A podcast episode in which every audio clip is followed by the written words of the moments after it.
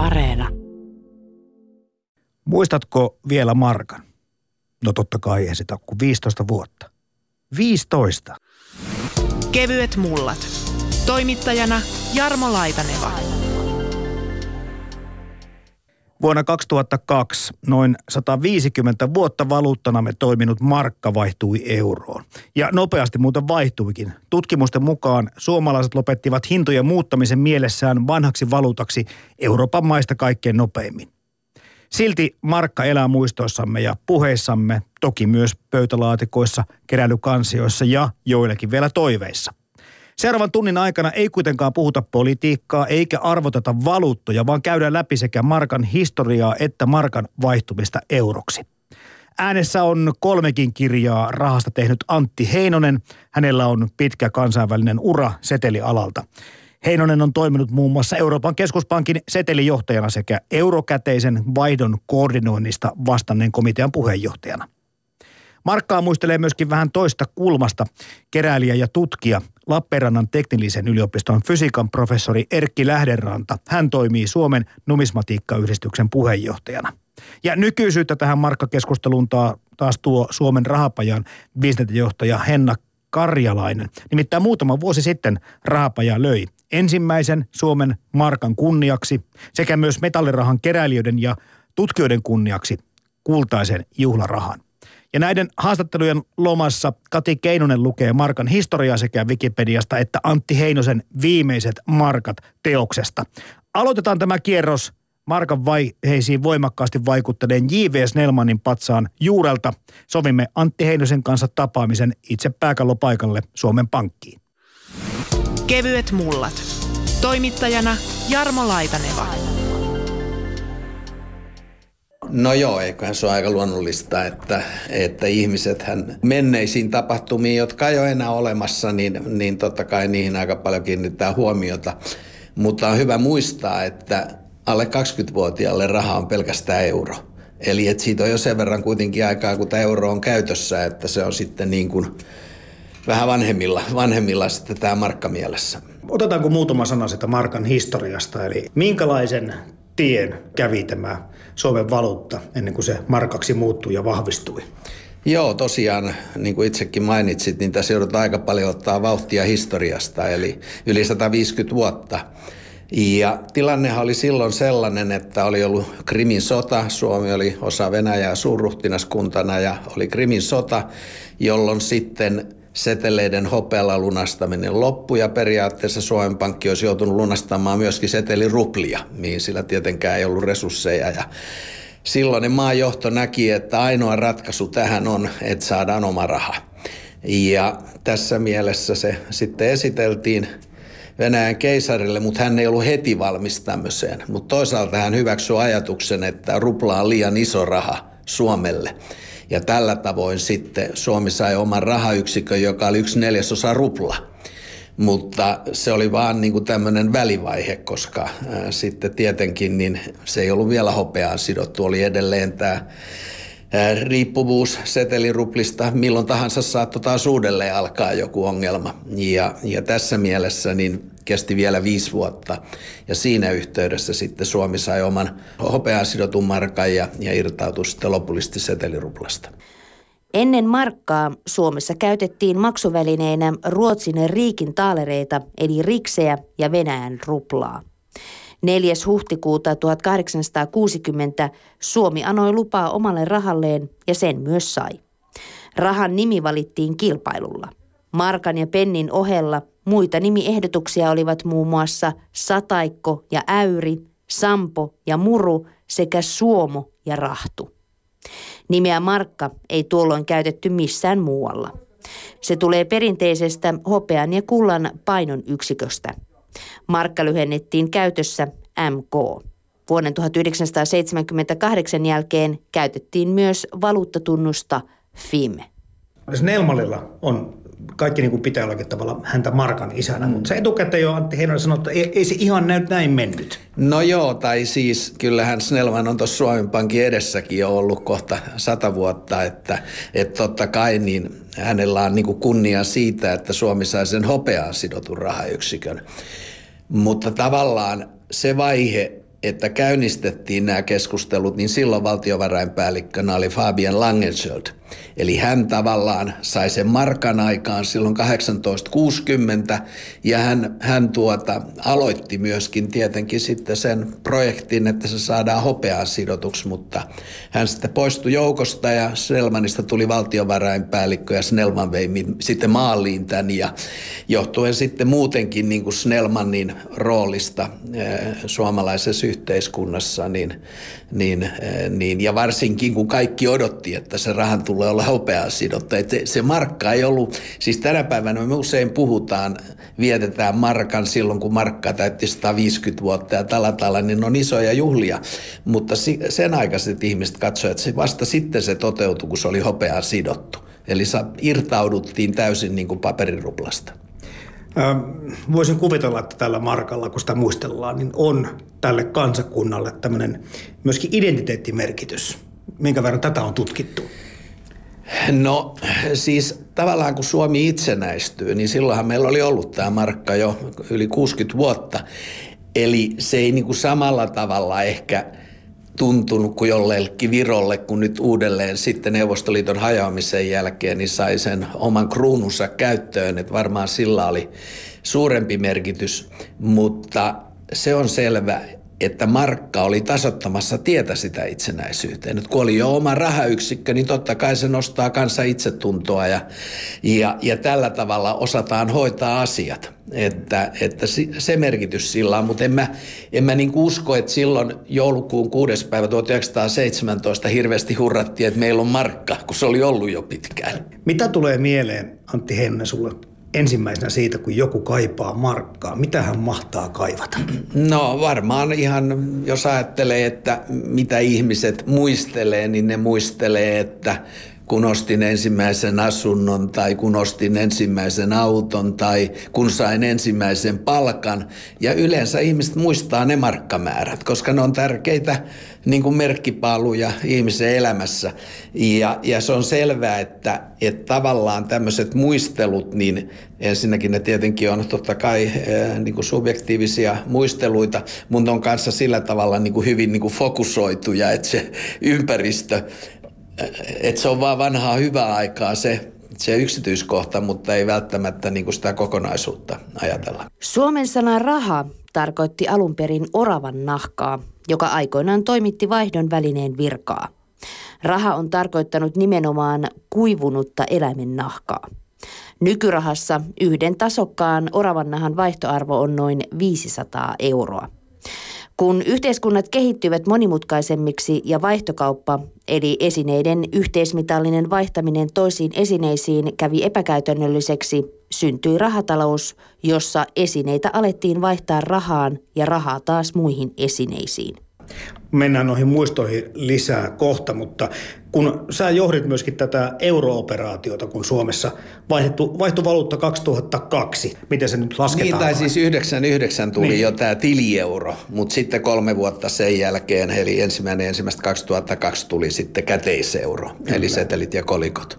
No, Et silloin vasta kansalaiset sen niinku huomasi tavallaan. Miten, miten suuresta operaatiosta puhutaan? No, no sit on luonnehdittu niin kuin rauhanajan suurimmaksi logistisessa operaatioksi Euroopassa. Että ehkä se kuvaa siis rauhan aikana, että ehkä se kuvaa kuinka suuresta operaatiosta oli kyse. Ja siis Suomi pienenä maana, niin totta kai pienellä maalla – se oli pienempi logistinen ongelma kuin taas sitten jollakin Keski-Euroopan suurilla mailla, jossa, jossa täytyy sitten 80 miljoonaa tai 60 miljoonaa ihmistä hoitaa tämä rahanvaihto. Mutta totta kai se kaikkialla vaati niin kuin erittäin pitkäaikaista valmistelua. No meillähän se näkyy kuluttajille vaan se, että tili ikään kuin pieneni, rahaa tuli mm. palkassa vähän Mutta vähemmän. myöskin tota, niin, kulut pieneni. Toivottavasti. Ja toinen asia just nämä, että hintalaput muuttuu.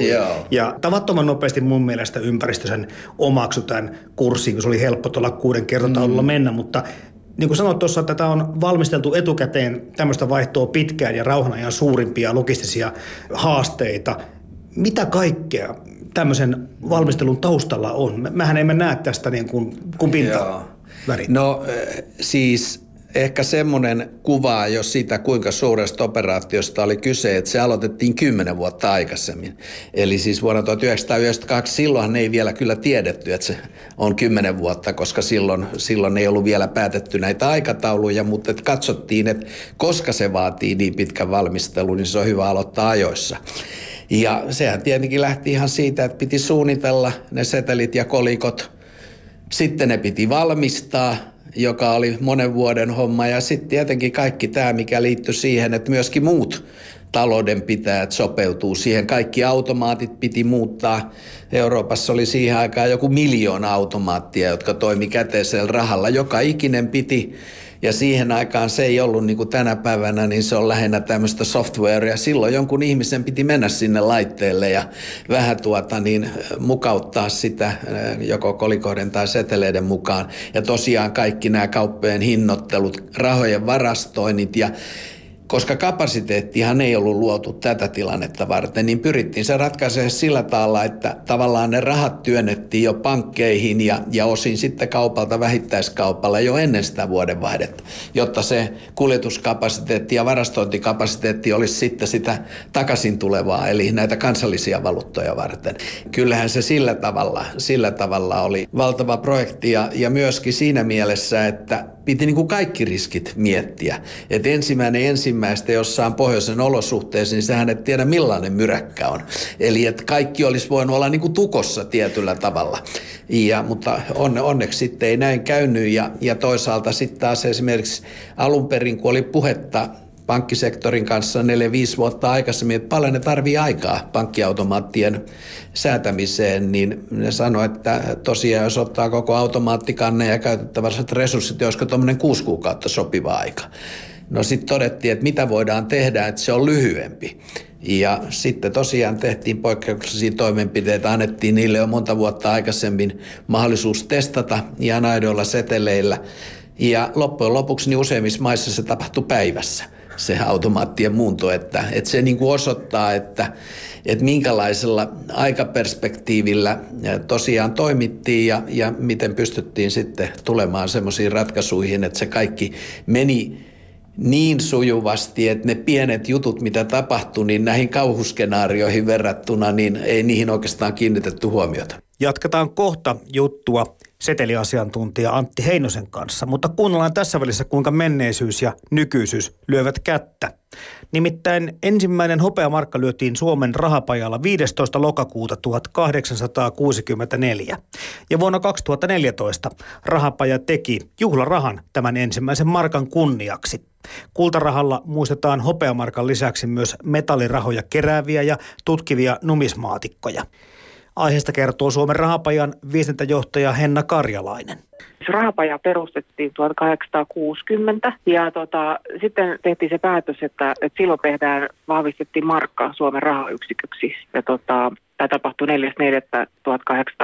ja sitten sen jälkeen meni muutama vuosi, kun alkoi tämä tuotanto ja tota, 1864 tosiaankin sitten lyötiin tämä ensimmäinen hopeamarkka. Sitten tästä tämän 1864 hopeamarkan innoittamana, niin meillä tota, Hannu Veijalainen on suunnitellut sitten tällaisen numismatiikka-nimisen tota, juhlarahan, kultaisen juhlarahan, jossa kiertää tässä ympärillä tällaiset tammenlehvät, joka on itse asiassa semmoinen fragmentti siitä 1864 ensimmäisestä hopeamarkasta. No miten tämmöisen juhlarahan, näitä kumminkin keräällä, niin miten se arvo määräytyy tai määritellään? Mutta esimerkiksi tässä numismatiikka-juhlarahassa, niin tota, se juhlarahan nimellisarvo on 100, mark- 100 euroa. Ja, tota, ja tämä on valtiovarainministeriön asetuksella vahvistettu. Rahapaja valmistaa valtiovarainministeriön päätöksestä kaikki nämä suomalaiset juhlarahat ja jokaisella juhlarahalla on valtiovarainministeriön asetus, joka vahvistaa sen rahan nimellisarvon, sen designin ja sitten sen tekniset ominaisuudet. Tämä nimellisarvo tekee tästä kolikosta rahan jos tässä ei olisi tätä nimellisarvoa, niin sitten olisi vaan jotain mitaleita tai muita vastaavia koristeesineitä. Se myyntihinta sitten taas koostuu materiaalista työstä ja sitten valtiolle maksetusta rojaltista sekä muista kiinteistökuluista ja arvonlisäverosta. Tähän liittyy vielä tämmöinen keräilyarvo. Se riippuu tietysti sitten kysynnän ja tarjonnan laista keräilymarkkinoilla. numismaattiset liikkeet ja sitten yhdistykset on tässä niin kuin hyvä apu määrittämään sitten sitä keräilyarvoa. Ja tota, valtiovarainministeriö tekee päätöksen näistä juhlarahan lyömisistä ja juhlarahalautakunta on tässä valtiovarainministeriön apuna. Ja siellä juhlarahalautakunnassa on sitten valtiovarainministeriön ja Suomen Pankin ja sitten Suomen rahapajan ja kulttuurin ja taiteen edustajia. Ja tämä lautakunta valmistelee itsenäisesti näitä ehdotuksia uusista juhlarahoista. Ja näihin voi myös sitten yhteisöt ja järjestöt ja yksityiset henkilöt ehdottaa lautakunnalle aihetta juhlarahaksi. Ja juhlarahalautakunnan linjauksen mukaan sitten suomalaiset juhlarahojen teemat kertoo moniarvoisesta suomalaisesta ja eurooppalaisesta kulttuurista sekä kunnioittaa elämää ja tarjoaa laadukkaan ja rehellisen ja esteettisen kokemuksen. Tämä on niin kuin tavallaan se määritelmä, mitä nämä juhlarahat haluaa viestiä. Onko mm. juhlarahojen suosiossa selkeitä eroja? Tietyt teemat tai asiat nousee kiinnostavammaksi keräilijöiden keskuudessa kuin toiset? No nyt on tietysti mielenkiintoinen aika, kun meillä on tämä historiallinen vuosi Suomi täyttää sata vuotta, Suomen itsenäisyys täyttää sata vuotta, niin mielenkiintoista katsoa, että tällaiset teemavuodet vaikuttaa. Ja sitten esimerkiksi 2012 oli jääkiekon MM-kisat Suomessa, niin tällaiset koko kansaa yhdistävät tekijät niin vaikuttaa kyllä siihen kiinnostukseen. Nyt ainakin kun Suomi täyttää sata vuotta, niin mitäs kaikkea juhlarahoja on tänä vuonna luvassa? No tämä on todella hieno vuosi, itsenäisyyden juhlavuosi. Me ollaan tässä valtioneuvoston kanslian organisoimassa Suomi 100-ohjelmassa mukana ja me ollaan juhlavuoden teeman mukaisesti, tämä juhlavuoden teema on yhdessä Tilsammans, niin se näkyy myös tässä meidän juhlaraha-julkaisussa, eli meillä tähän rahojen suunnitteluvaiheeseen on osallistuttu suomalaisia. Esimerkiksi itsenäinen Suomi 100 vuotta hopearaha toteutettiin peruskoululle suunnatulla kilpailulla ja parhaillaan on ennakkomyynnissä olevat äidit juhlaraha, jonka design on toteuttanut kuusivuotias esikoululainen kilpailun perusteella ja sitten maaliskuun loppuun saakka voi antaa ehdotuksen suomalainen saunakulttuuri Juharahan designista, joka, jos siinä on käynnissä myös avoin kilpailu. Tämä on ollut todella mielenkiintoinen ja kiva tapa tehdä tota, eri sidosryhmien kanssa tässä yhteistyötä, että sillä tavalla tämä itsenäinen Suomi juhlavuosi näkyy tässä meidän toiminnassa. No henkilökohtaisesti, Henna Karjalainen, kaipaatko markkaa? tykkään hirveästi kaunista esineistä ja tota, mun mielestä ne jäämurtajavitoset oli aivan ihania. Mä muistan ne lapsuudesta. Niissä on jotain sellaista, ne jäi mulle niin kuin mieleen. Aina ilahdun, kun mä näen niiden kuvan jossakin. Ja tota, ne on mun mielestä ollut sellaisia kivoja just esineitä ei ole itselläni valitettavasti yhtään tallella, mutta on miettinyt, että pitäisikö käydä jostain numismaattisesta liikkeestä, liikkeestä ihan hakemassa itselle semmoinen oma jäämurtaja vitonen. Tällaista rahaa henkilökohtaisesti kaipaili Suomen rahapajan viestintäjohtaja Henna Karjalainen.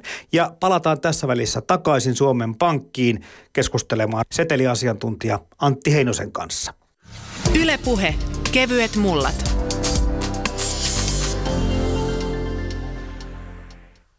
Tuossa kerrot, kun miten monia asioita piti ottaa tässä valuutanvaihdossa huomioon, niin tuliko mitään semmoista, mitä, että ai hitsi, että se, se kyllä vähän jäi vähemmälle?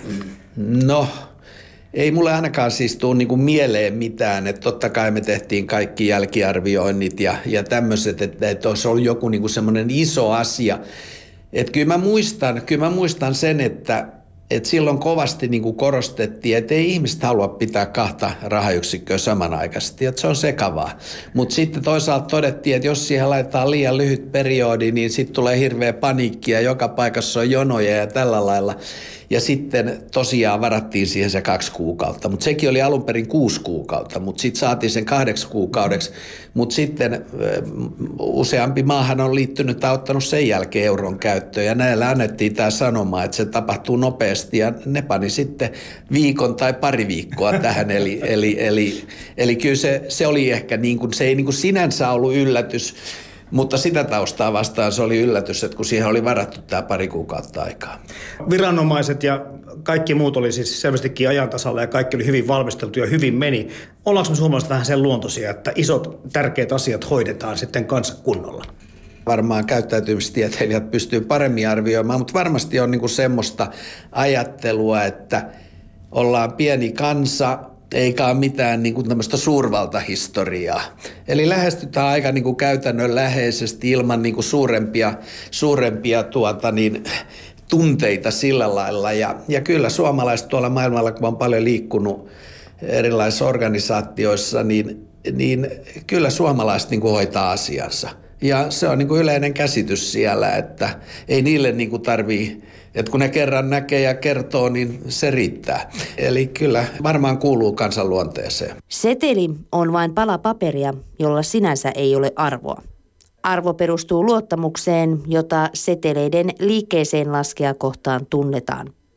Luottamus liikkeeseen laskijaan riippuu setelin kyvystä täyttää roolinsa maksuvälineenä ja arvon säilyttäjänä. Ensimmäisiä eurooppalaisia seteleitä kutsuttiin nimellä luottosetelit. Nimi voidaan johtaa keskiaikaisesta latinankielisestä sanasta creditivus, joka tarkoittaa luottamuksen arvoinen. Mä muistan, että jossakin pensa-automaatilla vielä jonkin verran ihmiset niin kuin ääneen laskivat, että mm. hetkinen paljonko tämä nyt Markossa teki, mutta kovin nopeasti sekin aika, että oikeastaan meni ohi, että ihmiset lopettivat sen markaksi muuttamisen.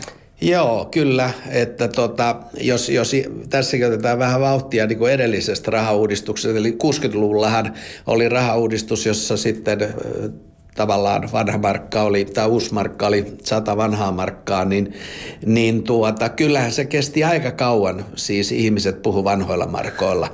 Eli varsinkin vanhempi polvi, niin varmaan meni 70-80-luvulle, että edelleen ne vanhat markat pyöri niin kuin tarinoissa siihen nähden se meni kyllä niin kuin todella nopeasti ja ehkä se on sitten myöskin, että, että kun on yhden ja sadan, niin ne on aika helppoja, mutta yhden kuuden, niin, niin. niin se alkaa olla käydä voimille. Ja mun mielestä tuosta, mistä aikaisemmin keskusteltiin tästä, että miten ihmiset käytännönläheisesti suhtautuu asioihin, komissio, Euroopan komissio teettää vuosittain tämmöisen tutkimuksen, missä ne kyselee ihmisiltä kaikissa euromaissa monenlaisia asioita eurosta.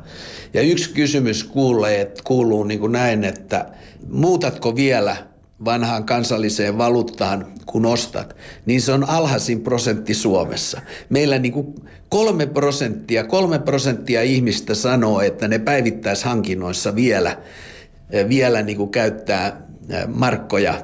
Mutta tuota siis se on niinku selvää, että se on jo melkein niinku otantavirheeseen menee tai noin, että, että se on siis lähes olematon. Ja nyt siitä ei ole kuitenkaan kulunut kuin 15 vuotta, että jos vertaa siihen 60-luvun rahauudistukseen, niin kyllä se varmaan kauemmin kesti. Kritiikkiähän kuulee, se on ihan selvä asia, se taitaa kohdistua enemmän yleiseen taloudelliseen epävarmuuteen tai vaikka markkinatalouteen. Ja miettimään, kun euroa kritisoidaan, niin, niin Onko sitä tutkittu, että mitä ihmiset sillä tarkoittavat? No nyt voisi taas viitata ihan näihin komission vuosittaisiin tutkimuksiin, että, että tuota, siis siinä on yksi tämmöinen kysymys, että onko mielestäsi euro maallesi hyvä vai huono asia? Eli mahdollisimman sillä tavalla niin kuin neutraali kysymys, että ei kysytä, että onko se hyvä asia vai onko se hyvä tai huono asia niin jatkuvasti, joka vuosi, noin kaksi kolmasosaa suomalaista sanoo, että se on hyvä asia meille. Kun sen sijaan päinvastaisesti, että se on huono asia, vain 20 prosenttia. Eli kyllä tämä niinku kuvaa tavallaan niitä mittasuhteita, että välillä tietenkin kun julkisuutta seuraa, niin saa semmoisen kuvan, että, että se on niinku enemmistö, jolla on jotain ongelmia, mutta kyllä se on hiljainen vähemmistö, joka pitää, pitää tuota sitä hyvänä asiana. Markan kurssi on ollut historiansa aikana sidottuna ruplaan, hopea- ja kultakantaan sekä sidottuun paperirahakantaan. Vuonna 1948 Suomi liittyi kansainväliseen valuuttarahastoon. Tässä järjestelmässä eri maiden rahayksiköille oli määrätty kiinteät kurssit suhteessa reservivaluuttana toimineeseen Yhdysvaltain dollariin, joka oli sidottu tiettyyn kulta-arvoon. Sä oot Antti Heinonen myöskin numismaatikko. Vaikuttaako se millään tavalla siihen, miksi, miten sä suhtaudut rahaan? No totta kai, jos ihminen on rahahistoriasta kiinnostunut, niin, niin, niin totta kai silloin niin kuin ehkä erilainen suhde rahaan kuin semmoinen, joka katsoo vaan, että se on maksuväline, että, että yksi muiden joukossa.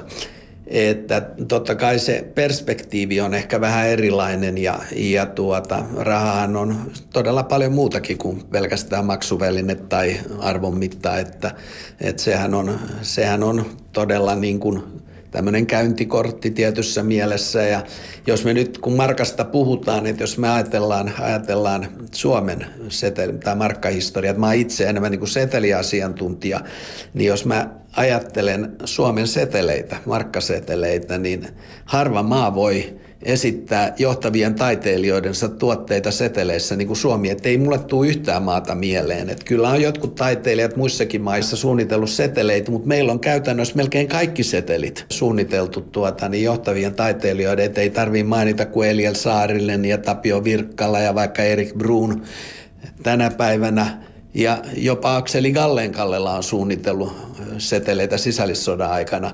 Eli ihan eturivin taiteilijat on ollut mukana, niin, niin totta kai voi sillä tavalla olla ylpeä myöskin siitä niin kulttuurisanomasta, mikä seteleillä on. Postimerkkeihin pyritään tämmöisiä kansallisia mm. ikoneita monta kertaa ikuistamaan. Ja, ja setelirahalla oli aikanaan vähän samanlainen tehtävä, voisi sanoa tällä tavalla. Nyt sitten kun on eurot käytössä, niin me emme näitä pääse enää Ei, tekemään. Joo, ehkä se on sillä tavalla, että totta kai euroseteleissäkin on tämä niin kuin eurooppalainen ajatus. Eli sillat ja portit yhdistää niin kuin, ja tavallaan tämä eurooppalainen kulttuurihistoria on voimakkaasti esillä niissä aiheissa mutta, mutta eihän niissä luonnollisesti ole mitään kansallista, koska se on yhteinen valuutta. Ja tässä mielessä se ehkä se teema on jonkun verran neutraali, mutta juuri, juuri eurooppalaiselta kannalta niin onhan sillä paljon sisältöä ja, ja tässä uudessa kakkossarjassa, niin seteleissä, niin siellähän on myöskin tämä Eurooppa, joka on antanut tälle, tälle tuota, niin mantereelle nimen, niin, niin on, on, on mukana sekä vesileimassa että näissä uusissa turvatekijöissä. Palataan kohta nykyisyyteen seteliasiantuntija Antti Heinosen kanssa. Mutta otetaan tässä välissä hieman historiaa, sillä sitähän numismaatikot tutkivat.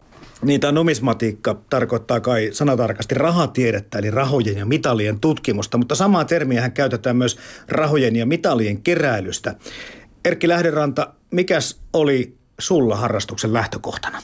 Isällä oli lasipurkillinen kolikoita ja niitä oli pikkupoikana kiinnostava niin kuin tutkia ja käydä läpi ja erityisesti järjestellä ja sitten myöhemmin se kasvo innostus harrastukseksi ja tietysti sitä kautta, kun tuli aikuiseksi ja oli joskus jopa mahdollista ostaa kolikoita, niin sitten niitä tuli ostettua. Mutta mä luulisin, että aika monella on taustalla se, että se kipinä on tullut jostakin niin kuin isän lasipurkista tai kotona olleesta sikarilaatikosta, missä on ollut kolikoita. Että sitä kautta aika monella on tullut se kipinä numismatiikkaan. Tämä historia, se on aika monella numismaatikolla myöskin metalli-ilmaisin harrastajilla motivaationa. Tutkimus ja keräily, se voi kohdistua vähän vaikka mihinkä, mutta nämä rahan keräjät varsinaisesti, niin onko, voiko sitä niin kuin jotenkin eritellä, että mistä eri syistä ihmiset rahoja keräilevät? Mä luulisin, että siellä on, ensinnäkin on semmoinen löytämisen tunne. Se, että löytää semmoisen kohteen, semmoisen kolikon, semmoisen setelin, mitä omassa kokoelmassa ei vielä ole. Sitten toinen on tähän liittyen se, että saa kokoelmaa paremmaksi, joka oikeastaan toisinpäin sanottuna tarkoittaa sitä, että niin siihen liittyy omistamisen halu ja omistamisen tunne. Ja sitten kolmas, mikä tulee mieleen, on se sellainen voittamisen tunne. Se, että voittaa itselleen jonkinlaisen kiinnostavan kohteen, esimerkiksi tosiaan jonkinmoisen harvinaisen kolikon sellaisen, mitä ei itsellä vielä ole onko se miten laaja toi, mitä kaikkia numismaatikot saattavat keräillä? No numismaatikot tosiaan kerää kolikoita ja seteleitä, kunniamerkkejä. Aika paljon aikoinaan on kerätty niitä puhelinkortteja silloin, kun puhelinkortit tuli uusia. Sitten on semmoisia jääkiekkokortteja, ja tietysti hirveän paljon, koska tämä on miehinen ala, niin hirveän paljon kerätään militariaa. Eli on niin kuin sotaan liittyviä kunniamerkkejä tietysti hirveän haluttuja on sotaan liittyvät univormut ja sitten tietysti miekat ja aseet, niin militaria on myös iso, iso osa-alue. Miehinen ala, mistä se mahtaa johtua, Erkki Harranta? Sitä mä oon yrittänyt miettiä ja kaikki miettiä, että miksi siellä ei ole naispuolisia. Meillä Meillä, meillä naispuolisia on niin kuin suuruusluokkaa 5-10 prosenttia, mutta se, että mistä se johtuu, niin se, siihen ei ole niin kuin oikein selvää vastausta. Mutta nyt kun tämä asia tällä tavalla tuli esille, niin huomaa myöskin sen, että kun joku markkaa muistelee, nostalgisoi, niin siinäkin on selvästi enemmän miehiä siinä nostalgiaporukassa kuin naisia. Joo, mutta sitten se saattaa olla, että naisilla on nostalgian kohteena sitten niin kuin jotakin muita. Se, että jos jotkut ihmiset muistelee sitä markka-aikaa, niin minä hyvin vahvasti laittaisin siihen yhtä suuruusmerkit sit siihen, että muistellaan nuoruutta. Silloin kun me 60-luvulla syntyneet ihmiset oltiin, oltiin nuoria, niin silloin oli joskus joskus oli niin kuin taskussa meillä kymmenpennisen tilalla oli 10 markkaa. Eli kun 1963 siirrettiin kaksi desimaalia ja 10 markan kolikosta tuli 10 pennin kolikko, kuitenkin sillä lailla, että ne oli kaikki samannäköisiä. Ne oli molemmat samannäköisiä.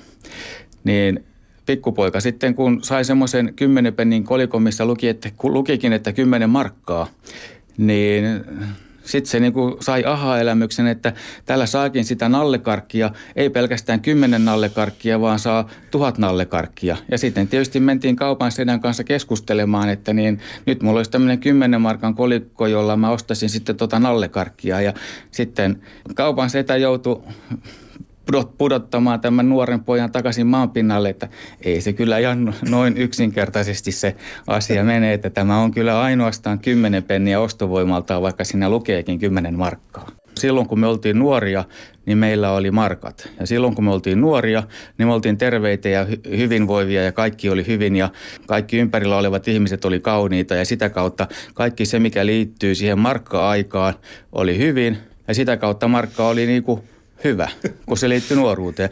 Mutta täytyy muistaa, vähäkään kun miettii syvällisemmin, niin sitä nuoruutta ei oikein saa takaisin. Mutta eikä oikein markkojakaan. Eikä markkojakaan. Jos meillä tulee markka takaisin, niin ei se ainakaan sellainen ole, mikä se oli silloin, kun mä olin nuoria. Ja tuskin se niin kuin markkana tulee takaisin, että ei markkojakaan saada takaisin. Vuonna 1962 säädettiin uusi rahalaki, joka tuli voimaan seuraavan vuoden alussa – Tällöin toteutettiin rahauudistus, jonka jälkeen uusi markka vastasi sataa vanhaa markkaa ja uusi penni yhtä vanhaa markkaa. Seuraavilla vuosikymmenillä markan arvo vaihteli, kun valuuttaa sekä devalvoitiin että revalvoitiin. Vuonna 1991 markka sidottiin Euroopan valuuttayksikkö EKUun ja Euroopan valuuttajärjestelmään vuonna 1996. No kun monet numismaatikot nimenomaan keskittyvät johonkin, niin mihinkä Erkki Lahdenranta on keskittynyt? Mä itse olen keskittynyt suomalaisiin seteleihin 1800-luvulla, eh, jopa sellaisiin seteleihin, jotka Suomessa oli ennen kun Suomeen saatiin markka. Suomeenhan saatiin markka 1860, mutta Suomessa on ollut seteleitä, suomalaisia seteleitä jo ennen sitä 1860-lukua.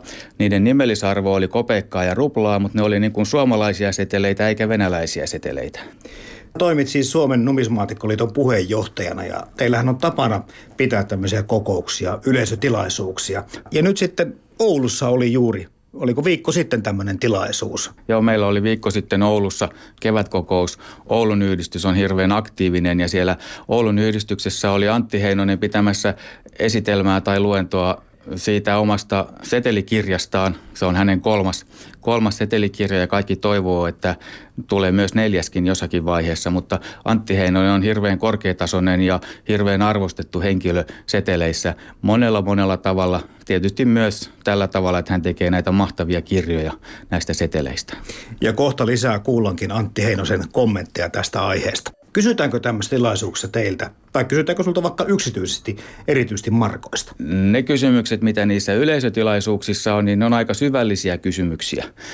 Mutta sitten tämmöiset puhelimella tulevat yhteydenotot, niin ne on sitten semmoisia niin kuin tavallisilta, tavalliselta kansalta olevia kysymyksiä, jossa aika usein kyllä on punaisena lankana se, että minkä arvoinen tämä on ja millä tavalla tämä saisi myytyä ja, ja että mikä tämä tämmöinen kolikko tai seteli on. Et se on niin kuin se yleinen kysymys, että mitä tästä saisi rahaa.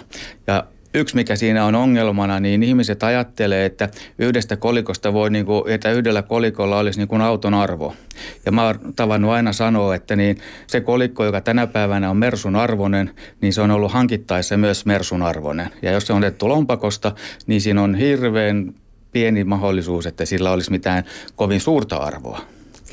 No joo, nämä arvot on totta kai yksi semmoinen mielenkiintoinen asia, varmasti ainakin suurelle yleisölle. Onko näissä sitten markoissa jonkunlaisia harvinaisuuksia, jos puhutaan ihan sekä seteleistä että kolikoista? On kyllä harvinaisia ja arvokkaita. E- esimerkiksi ensimmäinen markka löytyi 1864. Sen arvo jotakin 100 200 euron paikkeilla. Ensimmäinen penni, joka on paljon harvinaisempi, vuodelta 1864. Se on tuhansia euroja, ei nyt 10 000, mutta tuhansia euroja arvoltaan. Ja siihen arvoon tietysti liittyy haluttavuus. Se, että jollakin kohteella on jonkinmoinen rahallinen arvo, niin sille pitää löytää ostaja. Mutta jos jatketaan vielä näitä harvinaisia kolikoita, niin yleensä kokoelmasta puuttuu 1876 vuoden niin kuin 50-penninen ja 25-penninen. Ja näillä on, nämä on ensinnäkin harvinaisia, niitä on tehty hyvin vähän ja niihin liittyy semmoinen tarina, kaupunkilegenda, niitä kutsutaan, ne on lempinimeltään keisarin heittorahoja. Ja tämä keisarin heittoraha tulee sellaisesta kuvitelmasta tai tarinasta, että keisari kävi Helsingissä ja sitten parvekkeelta heitti näitä kolikoita kansalle niin kuin osoittaakseen rakkauttaan Suomen kansalle. Tätä teoriaa tukee oikeastaan kaksikin asiaa. Ensinnäkin se, että historiankirjojen mukaan keisari kävi silloin 1876 vuonna Helsingissä. Ja toiseksi keisari historiankirjojen mukaan niin kuin vilkutti kansalle parvekkeelta. Mutta sitten toisaalta sitä teoriaa ei tue, tai sen kanssa on ristiriidassa, että näissä kolikoissa ei ole semmoisia naarmuja. Ja naarmuja tulisi sitten, jos ne kolikot kulkee, käy niin kuin maassa kansan jaloissa. Mutta tämmöinen kaupunkilegenda on olemassa ja kukaan ei pääse tarkistamaan, että pitääkö se paikkansa. Niin se on kyllä kiinnostava aika moni sen silmäilee läpi, kun metallin ilmaisemalla liikkuvat historian harrastajat joku tämmöisen aarteen löytävät. Ja niissähän on myös jonkin verran löydetty tämmöisiä vanhoja kolikoita. Tuleeko päivänvaloon nykyään vielä semmoisia, mitä voidaan oikeasti edes lainausmerkissä aarteeksi kutsua? Kyllä semmoisia pikkuaarteita löytyy koko ajan, mutta semmoisia superaarteita ei oikeastaan löydy, mutta semmoisia pikkuaarteita, jotka on jos nyt ajatellaan aarretta niin kuin rahallisesti, ne on niin kuin sadoissa euroissa, niin semmoisia aarteita kyllä löytyy maasta. Yleensä nämä maalöydöt on jonkin verran syöpyneitä, kun ne on maassa olleet, mutta tosiaan niitä löytyy. Ja tässä mainittakoon, että kaikissa maissa semmoinen metallinilmaisimen kä- käyttäminen ei ole sallittua. Suomessa saa käyttää metallinilmaisimia, ja kaivaa maasta kolikoita, mutta kaikissa maissa se ei ole mahdollista. Törmäättekö sitten minkä verran väärennöksiin? Väärennökset on aika lailla iso ongelma. Kutsutaan nimellä Kiinan väärennökset ja äh, niitä on tehty erityisesti tämmöisistä arvokkaista kolikoista. Ja ne on, ne on harmillisia, ne on, ne on ongelmallisia. Se on hyvin surullista, että semmoisia on tullut markkinoille.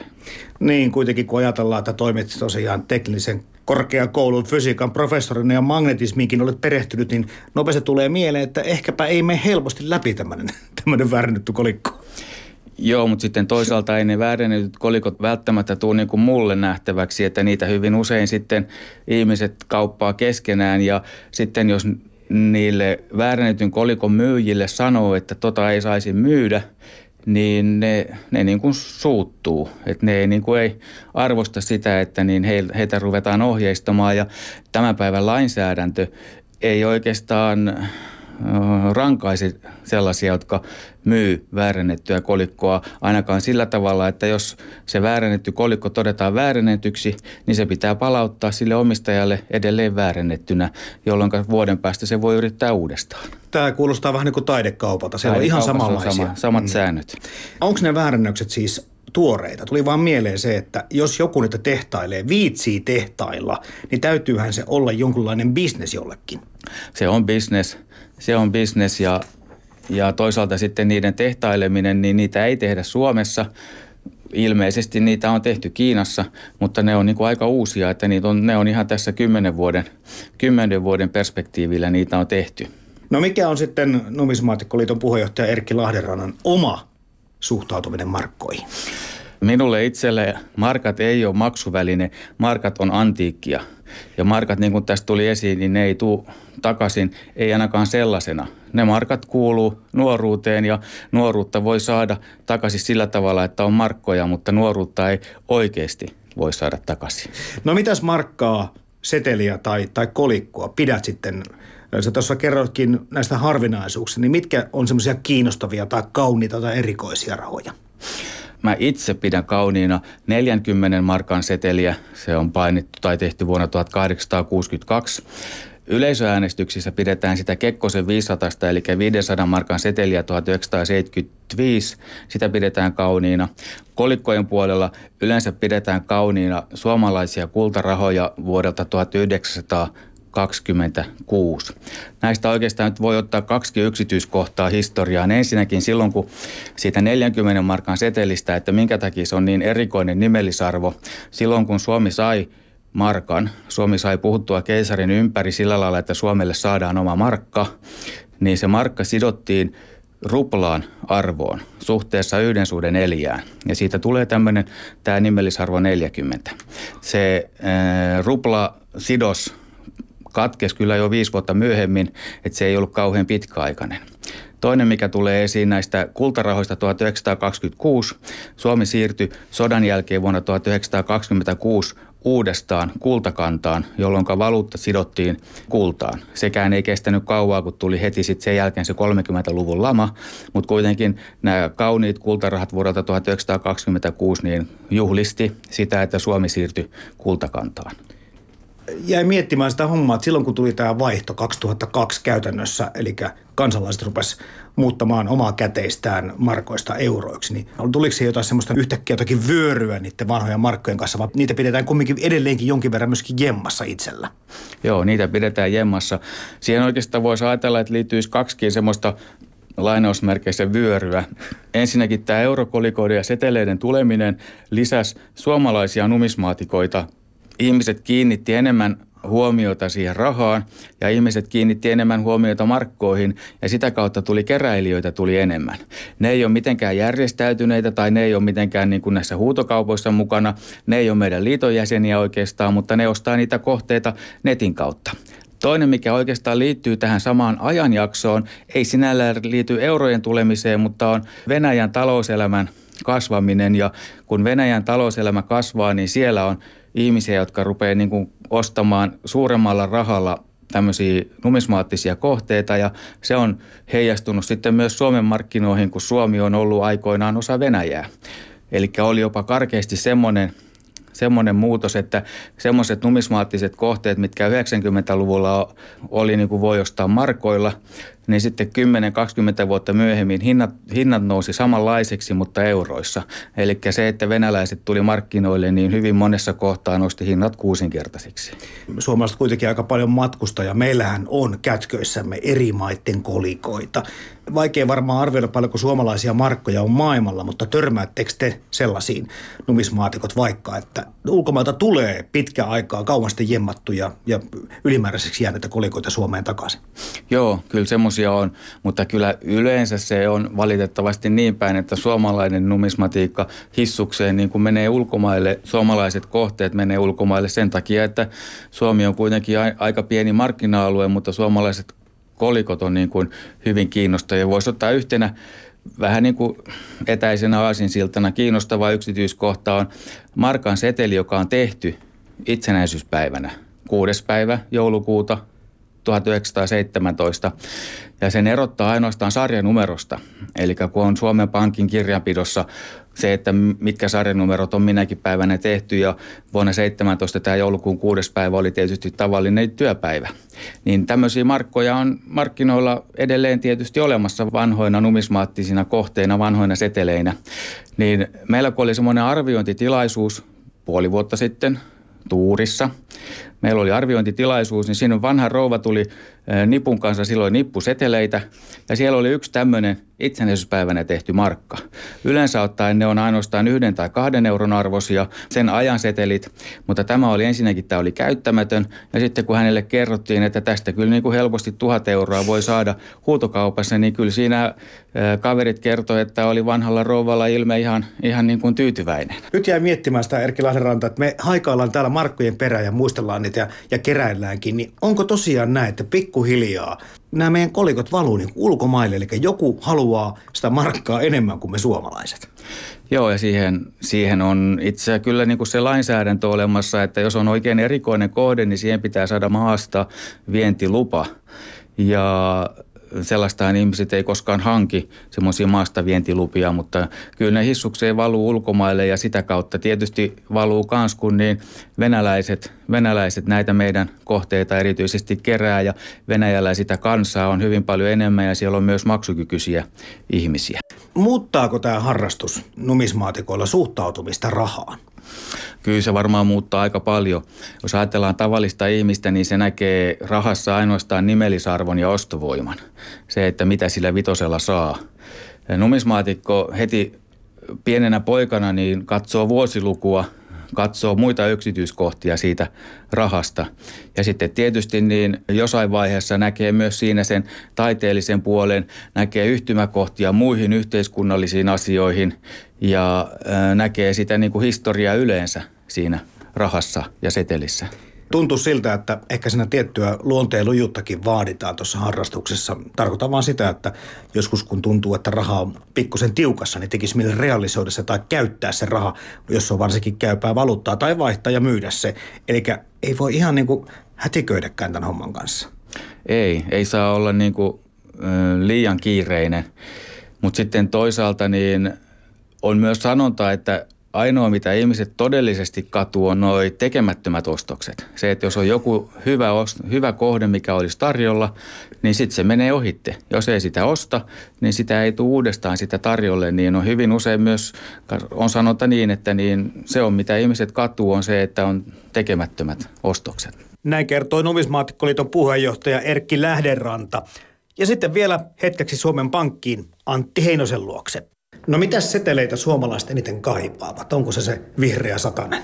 No kyllähän niistä, aina, niin, niin, kyllähän niistä aina välillä on, välillä on jotkut varsinkin äh, lehdet, lehdet järjestää kilpailuja. Sehän on semmoinen aihe, josta varmaan kanssa on mielellään mukana. Että musta tuntuu, että se niin kuin aikanaan, kun niitä kilpailuja järjestettiin, niin oli hyvin suosittu tämä ensimmäinen seteli, jossa oli Snellmanin kuva, joka oli myöskin ensimmäinen seteli, jossa tämä väritys niin kuin muuttui juoksevasti, joka sillä tavalla oli myös kaunis niin kuin väritykseltä, että se oli hyvin suosittu näissä erilaisissa kisoissa. Myöhemmin tietenkin eh, varmasti niin kuin Kekkosen aseman takia, niin tämä kekkosseteli oli hyvin suosittu, vaikka varmaan suuri osa ei sitä koskaan nähnyt, kun se oli suurin, seteli, jo, suurin seteli, mutta, mutta ehkä senkin takia niin se oli hyvin suosittu.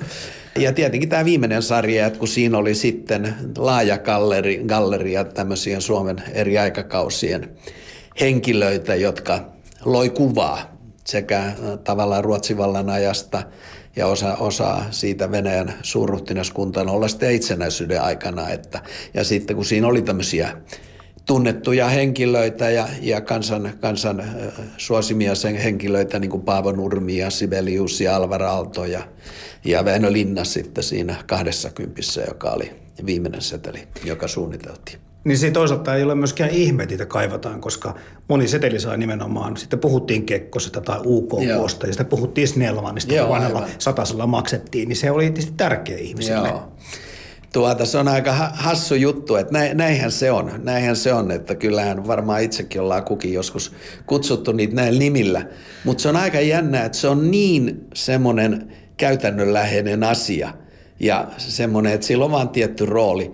Että sitten kun ihmisiltä kysyttiin jossain, että no kenen kuva nyt, esimerkiksi sanotaan silloin, kun Väinö Linna tuli siihen 20 seteli jossain TV-viideohjelmassa, niin selvitettiin, niin ei kukaan muistanut, että kenen kuva silloin, vaikka se oli tullut ehkä puoli vuotta aikaisemmin, niin se oli ihan, ihan joku minimaalinen joukko, joka, joka muisti sen. Ja, ja tota, tämä ei ole pelkästään niin kuin Suomessa, tässä oli hauska juttu joku aika sitten Norjassa, niin he uusivat setelinsä nyt.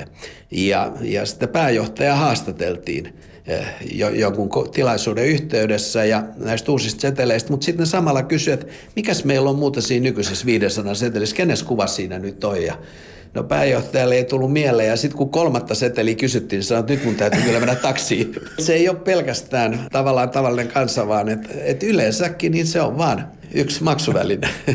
Ehkä kaikkein kaivatuin markka on sadan markan seteli, joka laskettiin liikkeelle joulukuun ensimmäisenä päivänä 1986. Etusivulla setelin vasemmassa laidassa on Saansi Peliuksen kookas muotokuva, joka koostuu vaakasuorista aaltoviivoista. Muotokuvan oikealla puolella ylhäällä setelin arvomerkintä ja numeron 100 alapuolella pankin nimi. Pohjakuvio esittää musiikin rytmiä ja koostuu suorista ja kaarevista viivoista, jotka oikeaa laitaa kohden harvenevat. Setelin takasivun kuva-aiheena on neljä valkeaa joutsenta lentämässä metsälammen yllä sekä taustana metsä ja sen peilikuva lammessa. Yläreunassa on vaakuna leijona ja pankin nimi allekkain suomeksi ja ruotsiksi. Sibeliuksia valmistettiin yhteensä 169 miljoonaa 310 000. Niin, mietitään sitä aikaa, miten tämä on muuttumassa. Käteisen käyttö hirveän paljon vähenee. Se on vähentynyt koko ajan ja mm. Suomi taitaa olla yksi taas niitä edelläkävijöitä tässä korttimaksamisessa. Mm. Eli voisin kuvitella, että se rahayksikkö tai sen nimi tai sen arvo, nämä pikkuhiljaa menettää merkitystään, jos tämä kehitys jatkuu samanlaisena. No joo, se nyt on vaikea tietenkin ennustaa, että, että koska tota, siis rahallahan on käteiselläkin rahalla, niin sillä, tai nimenomaan käteisellä rahalla, niin sillä on monta ominaisuutta. Että sehän on tosiaan tämä maksuväline ja mutta se on myöskin sitten arvon mitta ja arvon säilyttäjä. Et samalla kun ihmiset on vähentänyt seteleiden käyttöä tai yleensä käteisen käyttöä maksuissa, niin ne on lisännyt sitä arvon säilyttäjänä. Eli, eli epävarmuus, kaikki tämmöinen epävarmuus, että meillähän nyt ei ehkä samanlaisia luonnonilmiöitä ole tapahtunut, mitä jos sanotaan Keski-Euroopassa, siellä on joka kevät – joku näistä isoista joista tulvii sillä tavalla, että ihmiset ei pääse pankkimaltomaatille pariin kolmeen päivään jollain alueella. Niin et sä voi niin kuin vaan luottaa siihen, että, että tai ainakin tämä on ihmiset kantapään kautta oppinut, että, että kyllä se on hyvä olla jonkinlainen reservi, jos ei kaikki toimi. Että meillä nyt ei samalla tavalla ehkä ollut kokemuksia, puhumattakaan jostain Aasian maista, jossa on ollut näitä tsunameja ja maanjäristyksiä ja ja hurrikaaneja ja muita, että yleensähän silloin niin normaali järjestelmä ei toimi. Et silloin pitää olla joku tämmöinen ratkaisu. Minkä verran arvioidaan Antti Heinonen vielä markkoja ihmisillä jemmassa olevan? Joo. Siis Suomen Pankkihan lopetti niiden lunastamisen 10 vuotta tämän eurorahavaihdon jälkeen, eli, eli helmikuun lopussa 2012. Ja ennen sitä tapahtumaa niin, niin Suomen Pankki teetätti tämmöisen kyselytutkimuksen, että, että miten ihmistä aikoo toimia. Että ensinnäkin onko ne tietoisia, että tämä rahan vaihtaminen loppuu. Ja yllättävää kyllä, niin noin 90 prosenttia oli tietoisia siitä, että, että se sen verran oli hyvin informaatio tavoittanut. No sitten kysyttiin, että onko teillä vielä Suomen rahoja hallussa – niin yli 60 prosenttia sanoi, että heillä on vielä rahoja hallussa. No sitten kysyttiin, ajatteko te vaihtaa ne, vaan 2 prosenttia aiko vaihtaa. Eli, eli toisin sanoen, niin, niin tuota, niitä jäi kaikkiaan sadan, seteleitä jäi 120 miljoonan euron edestä, eli oli 700 miljoonan markan edestä. Mutta e, eihän ne kaikki tietenkään ole, ole, ole tota säilytetty muistoina. Okei, tietenkin keräilijällä on oma roolinsa – mutta sitten niitä on mennyt turistien mukana. Kyllä kaikilla, jotka paljon matkustaa, niin jotain niillä aina jää, jää taskuihinsa tai varmuuden vuoksi, että jos sattuu tarvitsemaan vielä ja jos tulee uudelleen matkalle. Ja, ja myöskin niitä totta kai on tulipaloja ja, mm. ja katoaa ja tuhoutuu ja näin että ei ne niin kuin tietyllä tavalla kaikki ole piirronkilaatikossa, mutta varmasti niitä on valtavasti säilytetty muistoina. Että kyllä mä niin kuin myöskin ihan noin omakohtaisesti muistan, että ihmiset, monet ihmiset, joille ei ollut mitään niin kuin keräilymotiivia eikä numismaattista motiivia, sanoa, että on kiva säästää lapsille tai lastenlapsille. Että, että tota, kyllä mä luulen, että tämmöistä tapahtui paljon. Tammikuun alusta 1999 Suomen markka liittyi Euroopan unionin yhteisvaluutta euroon ja lakkasi siten käytännössä olemasta itsenäisenä valuuttana. Markkaseteleiden käyttö maksuvälineenä päättyi helmikuun lopussa 2002, kun markat kahden kuukauden ylimenokauden jälkeen korvautuivat täysin euroseteleillä. Kymmenen vuoden kuluttua tästä ajankohdasta helmikuussa 2012 Suomen Pankki ei ole enää lunastanut sotien jälkeen liikkeeseen laskemiaan markkaseteleitä.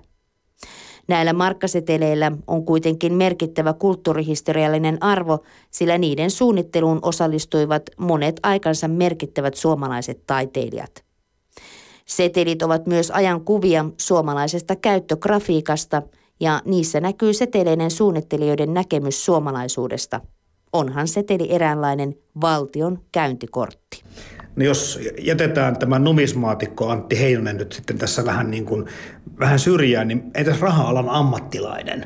Kaipaako hän koskaan markkoja? No ei, ei sillä lailla, että tota, siis totta kai jokaisella on niin kuin itse tuossa aikaisemminkin sanoin, niin jokaisella on varmasti muistoja, mutta ei mitään niin kuin semmoista, että tämä eurohan toimii tosi hyvin. No onko mitään suosikki tai tämmöistä seteliä tai kolikkoa jäänyt mieleen? No siis niin kuin sanottu, niin mä oon ehkä seteleistä enemmän ollut kiinnostunut ja, ja tuota, olin, olin niin kuin mukana tavallaan, kun tämä viimeinen markkasetelisarja suunniteltiin, olin sen toimikunnan sihteerinä 80-luvulla, 80-luvun alussa. Ja kyllä se niin kuin sillä tavalla oli aika hieno kokonaisuus, että jos ajattelee, että 80-luvun alussa me rakennettiin sarja Suomen historiallisille aikakausille. Ja sitten jos mietitään, mikä tämä eurosarja on, niin se on historiallisten aikakausien sarja, joka suunniteltiin toistakymmentä vuotta myöhemmin. Eli että, että tavallaan niin voi, voi niin kuin todeta, että, että jos se ratkaisu, mitä Suomessa käytettiin, että sehän ei ollut niin kuin sillä tavalla henkilö, sarja. Ne henkilöt edusti siinä aikakautta, että ne valittiin niin kuin henkilöitä, jotka sopi edustamaan sitä aikakautta ja, ja sillä lailla siinä oli aika sama teema kuin Eurosarjassa, että, että siitä voi olla kyllä aika ylpeä. Kevyet mullat. Toimittajana Jarmo Laitaneva. Kertoi pitkän kansainvälisen uran setelialalla tehnyt Antti Heinonen. Äänessä oli myös Erkki Lähderanta. Hän toimii Suomen numismatiikkayhdistyksen puheenjohtajana sekä Raapojan viestintäjohtaja Henna Karjalainen ja haastattelujen lomassa Kati Keinonen kertoi Markan historiasta.